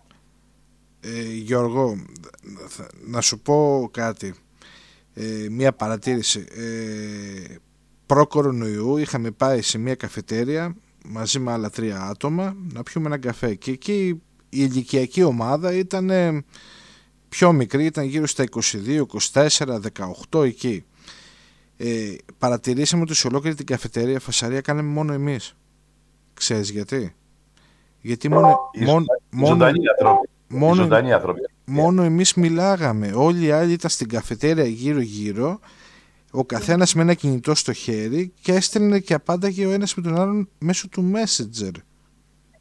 Μα, αυτό σου λέω. Δηλαδή, ε, αυτό που λέει ο Αντρέας έχει ένα δίκιο. Δηλαδή, από τη μια μεριά, ε, ίσως χρειαστεί τελικά να κάνουμε αντάρτικο. Γιατί δεν μπορούμε να τα σώσουμε αυτά τα παιδιά. Ο καλύτερος τρόπος είναι αυτό που ο Αντρέας. Να πιάσουμε να τα τσακίσουμε όλα, να τα αναγκάσουμε να βγουν στον δρόμο να μιλάνε. Κατάλαβες αυτό το χουντικό που λέμε τώρα. Όντως έτσι είναι. Ναι, αλλά, δεν ξέρω αν είναι έτσι.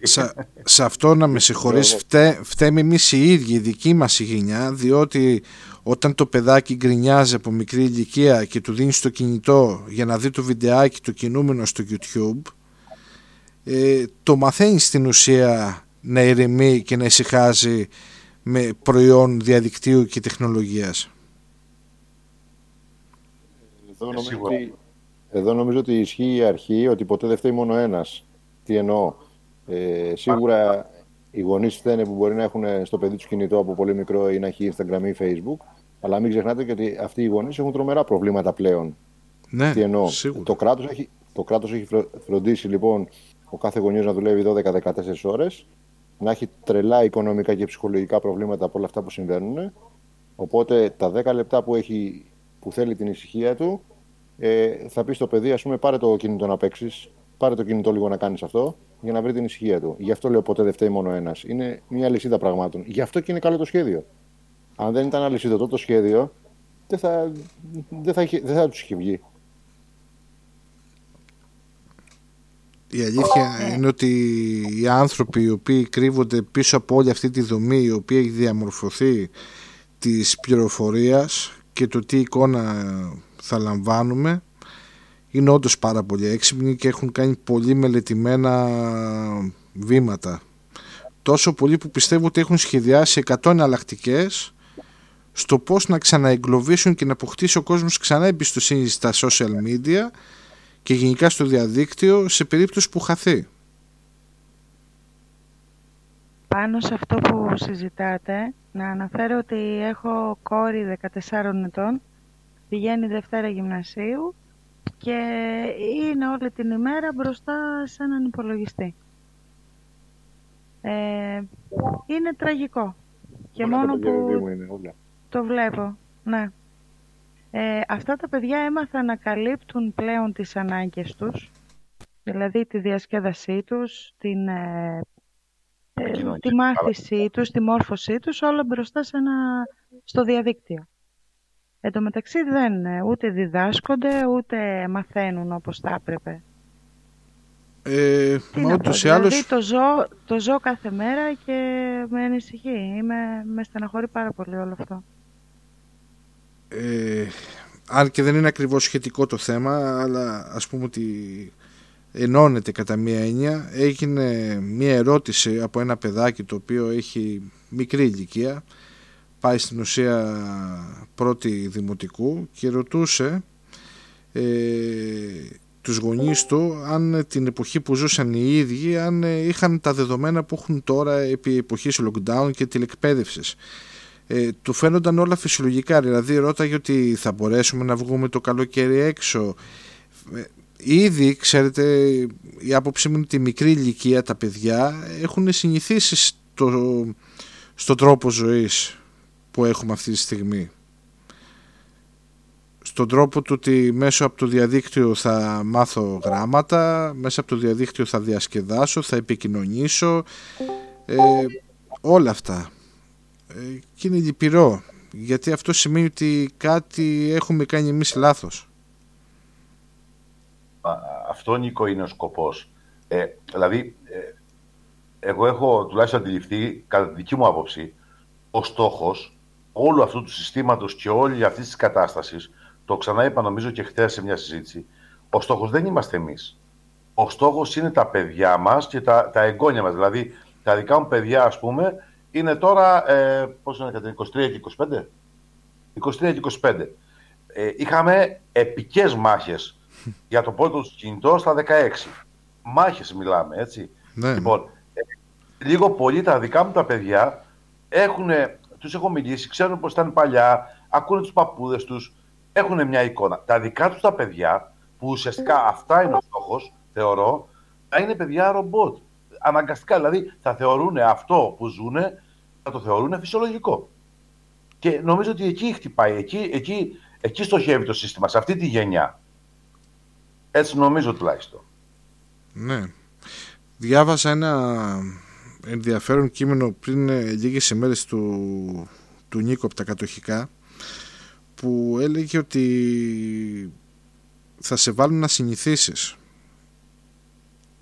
Και, και τι εννοώ με αυτό ε, για το στόχο για τα μικρά παιδιά ότι σε βάζουν να συνηθίσεις την εικόνα της άρρωστης μαμάς το, της άρρωστης γιαγιάς του παππού ε, και ότι εν μέρη μπορεί να μείνουν στην ουσία μόνα τους ε, στη νέα πραγματικότητα που διαμορφώνεται Τώρα ήταν ένα ωραίο μεγάλο κείμενο, τώρα δεν το έχω εδώ πρόχειρο να, να πω κάποια απόσπασμα, αλλά πολύ φοβάμαι ότι όπως τα λες είναι. Ο στόχος είναι τα παιδιά. Εμείς δεν είμαστε ο στόχος, ούτε και φυσικά οι μεγαλύτερες ηλικίες. Παρόλα αυτά όμως, στα κανάλια που ό,τι πούνε προσκυνάνε ειδικά οι μεγάλες ηλικίες 60-65 συν, ε, στόχος είναι οι μεγάλες ηλικίες. Τι να πω; Ναι, είναι. Γιατί γενικά για τη διαμόρφωση, ξέρεις τι, ε, ε, είναι αυτό που, είπαμε, που είπες και πριν. Ε, εμείς, η δική μας γενιά, είναι η γενιά, α, δεν ξέρω, δεν το έχω ψάξει να δω, αλλά νομίζω ότι είμαστε οι πολυπληθέστεροι, δηλαδή 40, 50, 60 ας πούμε, ε, αυτή την ηλικία είναι ο πιο πολλής κόσμος. Αυτή η γενιά λοιπόν φταίει από πολλές μεριές. Και από την άλλη δεν φταίει καθόλου. Δηλαδή είμαστε η γενιά που προλάβαμε να ζήσουμε ε, καλά χρόνια. Πολύ καλά χρόνια. Και ζούμε και σιγά σιγά τη μετάβαση σε αυτό το πράγμα που γίνεται. Είμαστε η γενιά η οποία πρέπει να, να, να φημωθεί, να το πω έτσι, ε, να υποταχθεί. Είμαστε η γενιά που μπορούμε να δώσουμε ακόμα, μπορούμε να ανατρέψουμε την κατάσταση. Ακόμα. Το πιστεύεις αλήθεια αυτό το πράγμα, ότι υπάρχει δυνατότητα να, να αλλάξει κάτι; Ε, κοίταξε να δεις, να αλλάξει, να αλλάξει, κοίταξε, το σχέδιο θα εκπληρωθεί, δεν το συζητώ, κατά την άποψή μου. Απλά ε, το θέμα είναι πώς θα σωθούν, με την έννοια ότι τι αντίσταση θα, προσβληθεί, θα προβληθεί και πόσα παιδιά θα, θα καταφέρουν ας πούμε, ε, να ξεφύγουν από αυτό. Δύσκολο το βλέπω, η αλήθεια είναι. Αλλά τουλάχιστον όμως πρέπει να κάνουμε και μια προσπάθεια. Έστω και έτσι που είπε ο Αντρέα, να βομβαρδίσουμε τις κεραίες, ξέρω εγώ. Δηλαδή δεν μπορούμε γνωρίζοντας να μείνουμε απαθείς γιατί. Ναι, ε, ναι. Εγώ έχω ασχοληθεί ας πούμε, με κάποιες φορές με, με, και με λίγο με κοινά, λίγο με κάτι συλλόγους και όλα αυτά, ξέροντας το αποτέλεσμα και τελειώνοντας με αυτό, ε, μου λέγανε τώρα αφού τα ήξερες, τι ανακατεύτηκες. Ε, ανακατεύτηκε γιατί, γιατί αύριο μεθαύριο δεν θα μου πει εμένα ο γιος μου, εσύ πατέρα που τα ξέρεις τι Τι έκανες. έκανες, ναι. Κοίταξε να δεις. Βάσει αυτό. Εμένα Ε, δεν μου, κάτι- Ασχέτως του αποτελέσματος. εμένα προσωπικά δεν μου φταίει το μαχαίρι, μου φταίει ποιος κρατάει το μαχαίρι. Δηλαδή δεν μου φταίει η κεραία, μου φταίει ποιες εταιρείες ε, εκπροσωπούνται πίσω από την κεραία. Δηλαδή κάποιες φορές θα έπρεπε να, οι στόχοι να είναι πιο συγκεκριμένοι και να χτυπήσουμε όπως ε, είπε κάποιος εδώ μέσα από τη συζήτησή μας ε, εκεί που πονάνε και εκεί που πονάνε είναι στην αποχώρηση ε, από όλα αυτά και στη διάδοση όσο μπορούμε της πραγματικότητας. Τώρα που Κάτι και... άλλο. Έ- έχει- έχετε σκεφτεί ότι τον τελευταίο χρόνο, λόγω πανδημίας, πόσο έχουν ανέβει τα social media; Το social distancing τελικά δεν θα είναι ότι εγώ πρέπει να έχω τρία μέτρα από τον άλλον. Ε. Το social distancing θα είναι να μιλάτε μέσω ίντερνετ. Ναι, Όπως, όπως κάνουμε αυτή τη στιγμή. Βέβαια, εμείς το κάνουμε γιατί δεν μπορώ να βρεθώ εγώ με κάποιον που είναι στη Λάρισα. ναι, λογικό. Έτσι. Αλλά το να μιλάει ο, το ένα παιδί με το φίλο του γιατί δεν μπορούν να βρεθούν. Έτσι. Θυμάμαι, θα, θα μας ρωτάνε εμάς τους γονείς αύριο, τα παιδιά μας, μπαμπά που γνώρισες τη μαμά; Στην στο καφετέρια. πάρκο. ή ήταν φίλη μιας ξαδέρφης μου. Έτσι. Και θα τους φαίνεται τρελό γιατί, το- γιατί τα περισσότερα παιδιά τώρα γνωρίζονται μέσω Facebook. Πώς τα φτιάξατε από το Facebook; Πού γνωριστήκατε στο Facebook; Ναι. Νίκο, Οπότε- είχα- Εντάξει, να, να λέμε και κάτι ότι κάποιους πολύ καλούς φίλους του 1998, 99, 2000 τους είχα γνωρίσει μέσα από τα social media τότε MRC και ακόμα έχουμε σχέσεις και μεγαλώσαμε και έχουμε οικογένειες ε, πάντα, πάντα υπήρχαν τα θετικά και τα αρνητικά. Ε, εντάξει σίγουρα θα φαίνεται πολύ περίεργο πάντως ότι εμείς γνωρίσαμε τον άνθρωπό μας μέσω ε, κάποιας γιορτής, μέσω κάποιας καφετέριας, μέσω σχολείου, μέσω ε, όταν ήμασταν φοιτητές ε, σε, σε οποιοδήποτε επίπεδο. Το μόνο σίγουρο. Αλλά η αλήθεια είναι ότι ίσως πρέπει να αποδεχτούμε και τη νέα πραγματικότητα και απλά να προσπαθήσουμε να τη διαμορφώσουμε λίγο προς το όφελός μας. Σου πω κάτι, Νίκο, να γελάσεις. Ναι, Τη γυναίκα που γνώρισες στο πάρκο, την επόμενη μέρα θα δεις πάλι την ίδια. Τη γυναίκα που γνωρίζεις στο facebook, την, επ- άμα τη δεις στην πραγματικότητα, θα είναι τη μέρα με τη νύχτα διαφορά. ναι, Άστο. ναι, ναι. το, το πιστεύω αυτό. Το πιστεύω αυτό. Ε, το πιστεύεις, αλλά γι' αυτό σου είπα ότι είναι ήδη αργά. Ναι. Να σας πω μια θεωρία που άκουσα ε, πριν από λίγο καιρό στο δίκτυο ελληνισμού που κάνουν εκεί πέρα ένα, συ- ένα συνέδριο τέλος πάντων. Ε, δεν θυμάμαι το παλικάρι το όνομά του, ήταν ένας ε, οικονομολόγος νομίζω, πολιτικός αναλυτής, δεν θυμά, ε, όχι, οικονομικός αναλυτής, κάτι ήταν, δεν θυμάμαι πάντως ακριβώς. Και τι είπε το, το άτομο.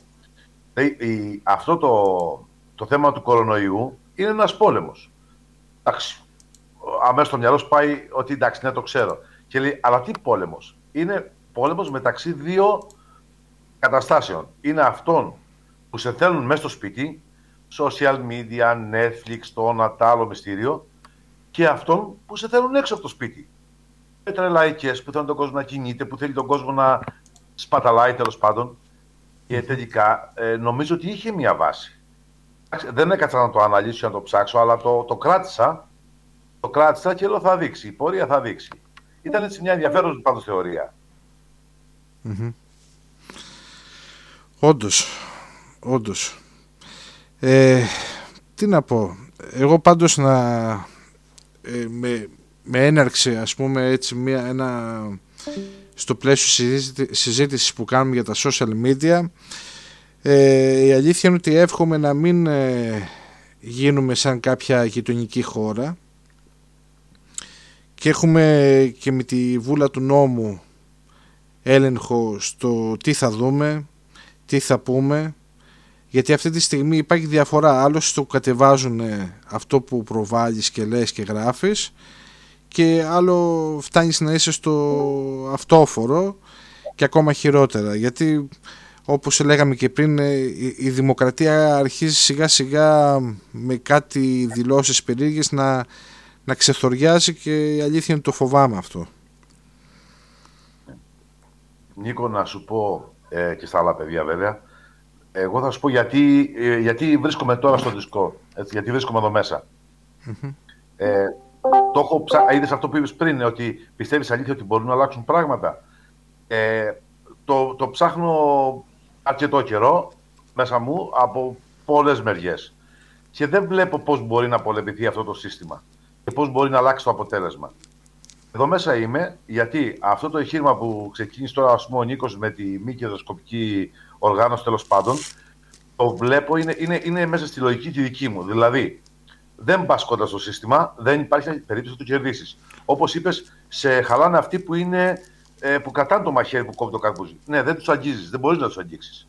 Άρα τι κάνεις; Εκμεταλλεύεσαι την κατάσταση προσπαθώντας να βγεις μπροστά. Ε, θεωρώ λοιπόν αυτό το εγχείρημα που ξεκίνησε εδώ πέρα από όλα τα παιδιά που το ξεκινήσανε, το θεωρώ πολύ έξυπνο και πολύ ελπιδοφόρο. Με την έννοια δεν υπάρχει άλλος τρόπος να βγεις μπροστά. Εγώ... Όταν λοιπόν, ναι. αν, αν, έχω καταλάβει καλά, αν έχω καταλάβει περίπου ας πούμε, τι, θέλει, τι θέλει να κάνει αυτή η ομάδα, ε, ουσιαστικά θα δημιουργηθεί κάτι πολύ ωραίο, κάτι πολύ δυνατό, με δύναμη, αργότερα ίσως και πολιτική, που μπορεί να αλλάξει πράγματα. Τουλάχιστον στη χώρα μας. Γι' αυτό είμαι εδώ και γι' αυτό είμαι και αισιόδοξος. Mm-hmm. Όσο αφορά όλο αυτό. Και νομίζω ότι είναι και ο μόνος τρόπος για να κάνεις κάτι. Διότι Ό,τι άλλο έχει δοκιμαστεί βάφεται με αίμα και δεν, δεν αξίζει να χάνονται ζωές. Εγώ, Αυτό νομίζω. Εγώ πάντως ειλικρινά το λέω, μπορώ να πω συγχαρητήρια σε όλες και σε όλους που είναι εδώ στην παρέα.